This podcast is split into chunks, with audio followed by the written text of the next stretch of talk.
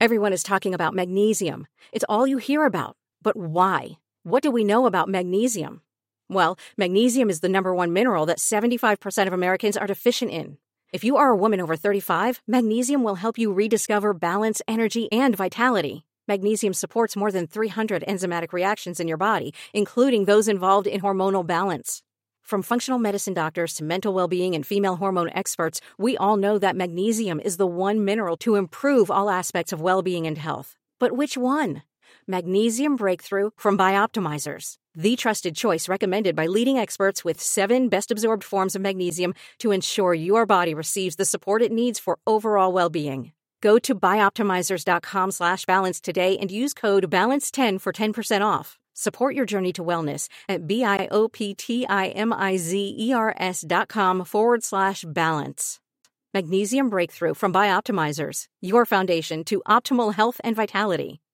Welcome to Least of These, where I cover the cases that need it most because every life matters and everyone deserves justice. I'm your host, Leah D. Today, I'll be covering the case of George Clarence Seitz in Queens, New York. Let's get right to it.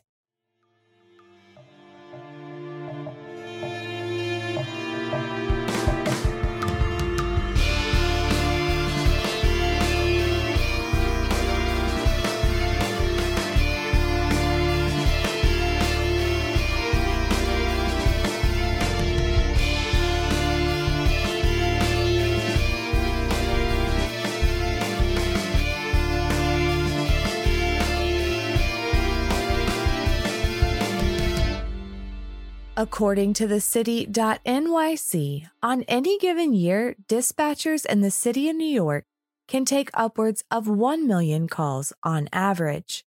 In 2019, data collected by CompStat showed that of that roughly 1 million calls, the NYPD responded to nearly 500,000 and made over 200,000 arrests.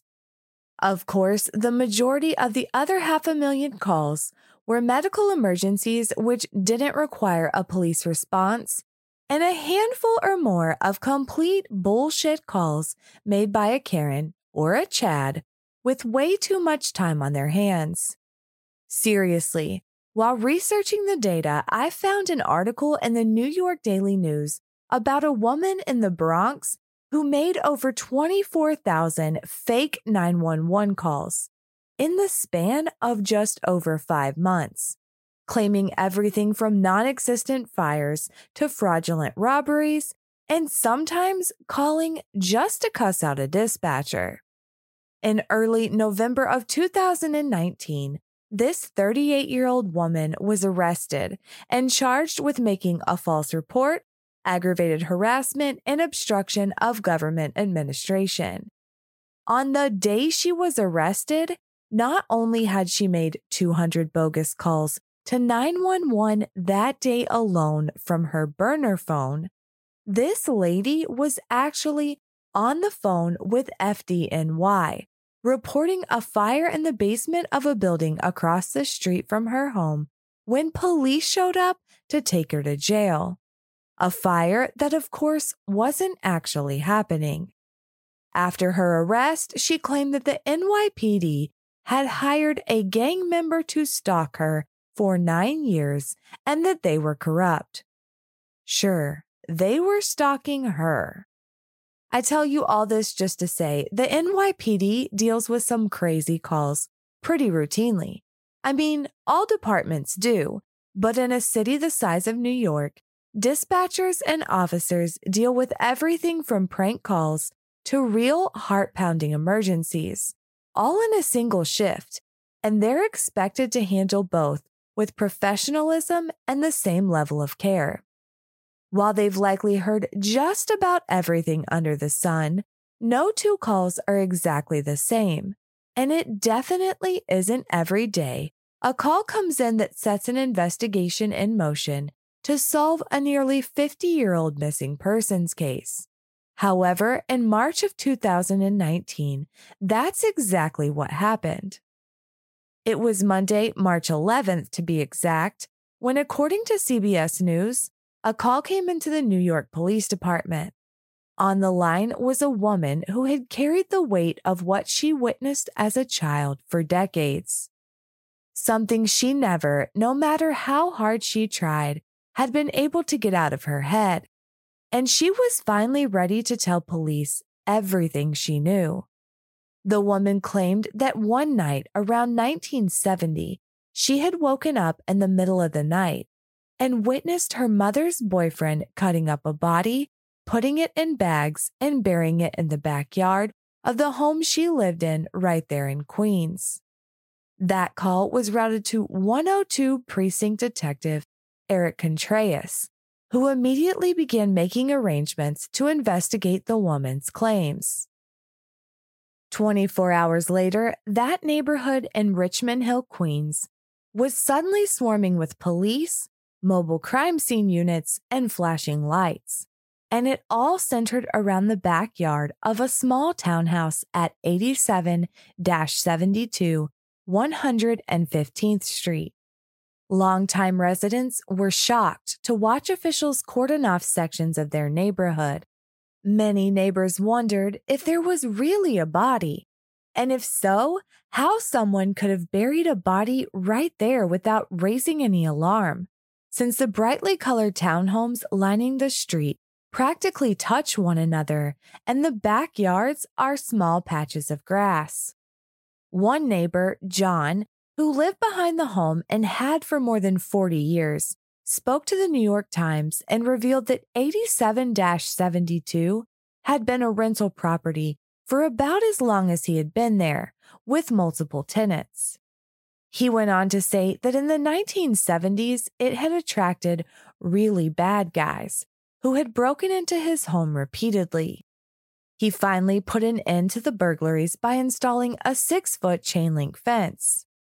John went on to describe to the outlet the moment police had located something in his neighbor's backyard, recalling that he witnessed a police dog sweeping over the lot.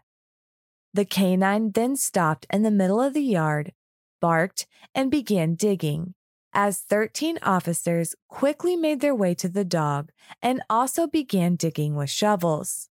The man then overheard one officer say, Hey, and everything stopped. They found something, neighbor John told the outlet. And he was right. On Tuesday, March 12, 2019, at 11:30 a.m., investigators located human skeletal remains in that backyard. According to a police source that spoke to ABC News, they had found two bags containing bones. According to the district attorney's office, the bags contained a pelvis and a partial torso, which had been found in the yard under a concrete slab. Initially, investigators were pretty tight lipped about the discovery, only revealing that it was that tip that had led them to the backyard, and that they believed the bones did in fact date back to the 1970s. The bones would have to be sent off for DNA testing, to determine who exactly the victim was, because all they knew at this point was he was a male and his body had been dismembered at the neck, shoulders, and hips. While investigators weren't revealing much to the public at this point, they did know a hell of a lot more than they were willing to say. In fact, they already had their sights on a suspect. As it turned out, that caller had disclosed a very detailed account of what she had witnessed that night to detectives. According to reports from Yahoo News, WCBS TV, and the Associated Press, the woman recounted that not only had she seen her mother's at the time boyfriend bury a body in the yard, she had witnessed him dismember the man's body inside of his barber shop and then feed what she believed were body parts to a dog before burying what was left of the man's body in the backyard. And further, she wasn't the only one who had witnessed this horrific scene. But no one had spoken up because the man had threatened that if they said anything, they too would end up buried in the backyard next to the victim. So for 43 years, no one so much as breathed a word. It sounded like a crazy story, but everything the woman had said was backed up by evidence at the scene. Since the woman didn't know who the victim was, investigators wanted to learn all they could about the suspect, and she knew enough to set them down the right path.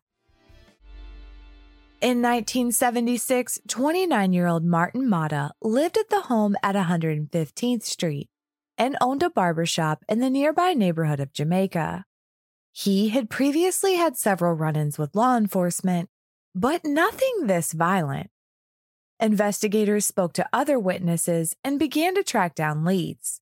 They learned that Martin Mata was a pretty rough character, but no one they spoke to was initially able to tell them anything about the victim. And DNA testing provided no clues either, at least not at first. DNA from the body was processed through CODIS and pretty much every other known databank with no results. But the NYPD wasn't about to give up that easily. According to a press release from the Queens District Attorney's Office, detectives with the NYPD, the DA's investigators, and the FBI sent DNA samples to a private lab in Houston, Texas, known as Othram Labs which, according to its website, specializes in advanced DNA analysis. Once the skeletal remains arrived at Othram, they got right to work, using new technology known as forensic grade genome sequencing, along with what they call proprietary human enrichment techniques. They were able to build a comprehensive genealogical profile in February of 2021 that DNA profile was returned to the New York City FBI office. Special agents Adrian Corson and Lori Giordano used the profile to perform an exhaustive genealogical search and to build out family trees for genetic matches. The agents then narrowed in on the unknown man's identity and returned these leads to the Queen's DA's office. According to that press release from the DA, Investigators then began to contact potential family members of the victim and obtain DNA samples for comparison to the discovered remains. Finally, the unknown homicide victim had a name. The remains found were confirmed to be those of George Clarence Seitz, an 81 year old veteran of World War I who had gone missing on December 10, 1976 a veteran whose missing persons case had long been forgotten by most. A war hero who had been murdered, dismembered, his body buried in a grave in Martin Mata's backyard, where it had remained for 43 years. Many of his family members going to their graves, never knowing what had happened to George. Forensic artists completed a sketch of what George Seitz would have looked like back when he vanished in 1976, asking anyone with information to come forward. The sketch also served as a reminder that at the time of his murder, George Seitz was an 81 year old man with thick black frame glasses, frosty white hair, and a thin frame. A far cry from the picture circulating in the media of a young and fit George Seitz in his military uniform no shade at the media here. The fact was that not many pictures of Mr. Seitz existed, so they went with what was available. In contrast, the photos of the suspect, Martin Mata, which were later released, were that of a man in his 70s, not the young 29 year old man he had been when he had preyed upon the aging veteran.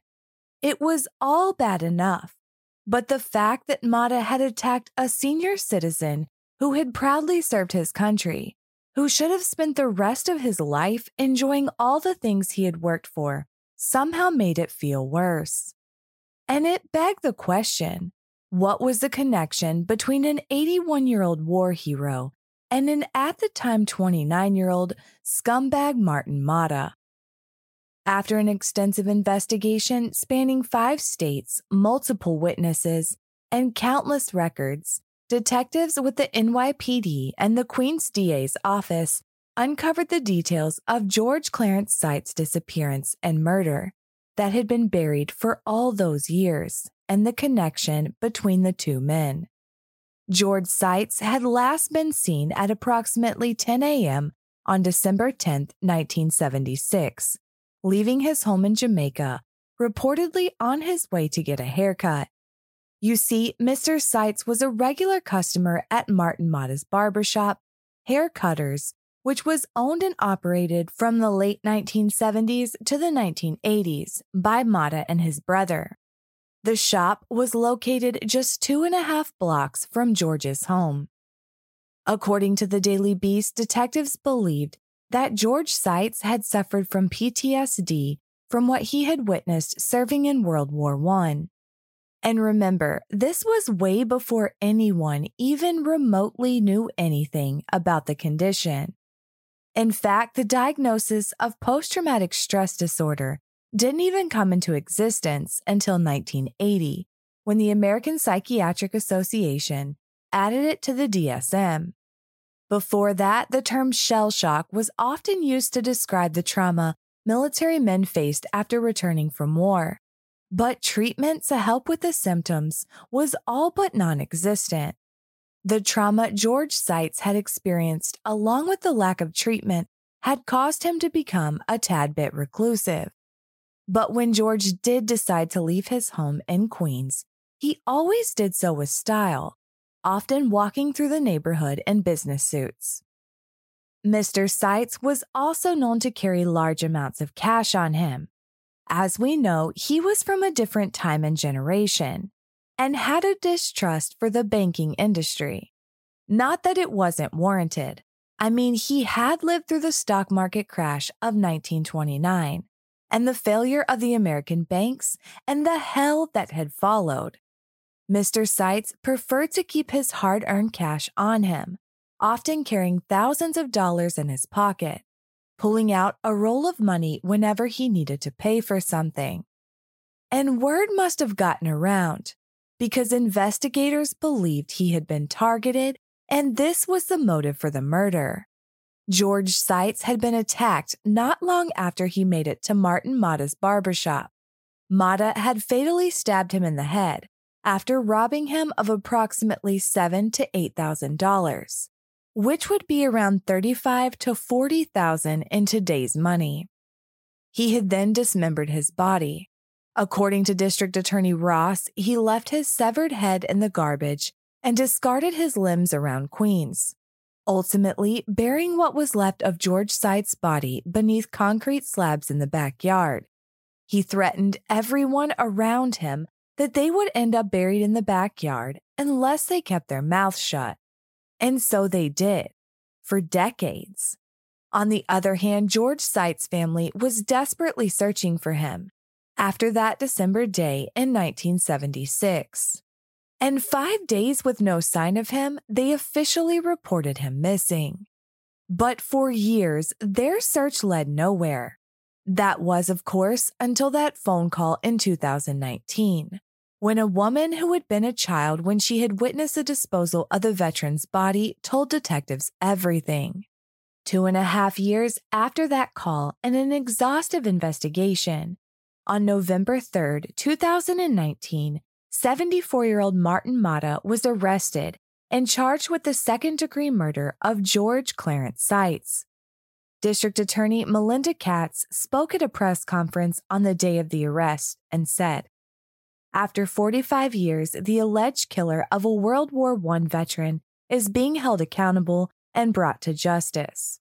We hope the identification of the remains and the indictment in this case will begin to bring peace and closure to his loved ones. This indictment serves as an example of how police and prosecutors work together to bring individuals alleged to have committed crimes to justice, regardless of how much time passes or how many obstacles are placed in our path. At the press conference, officials went on to announce that genetic genealogy is what had finally led to solving George Seitz's murder case, and that this was the first time the technology had been used to solve a crime in New York City. But going forward, it definitely wouldn't be the last.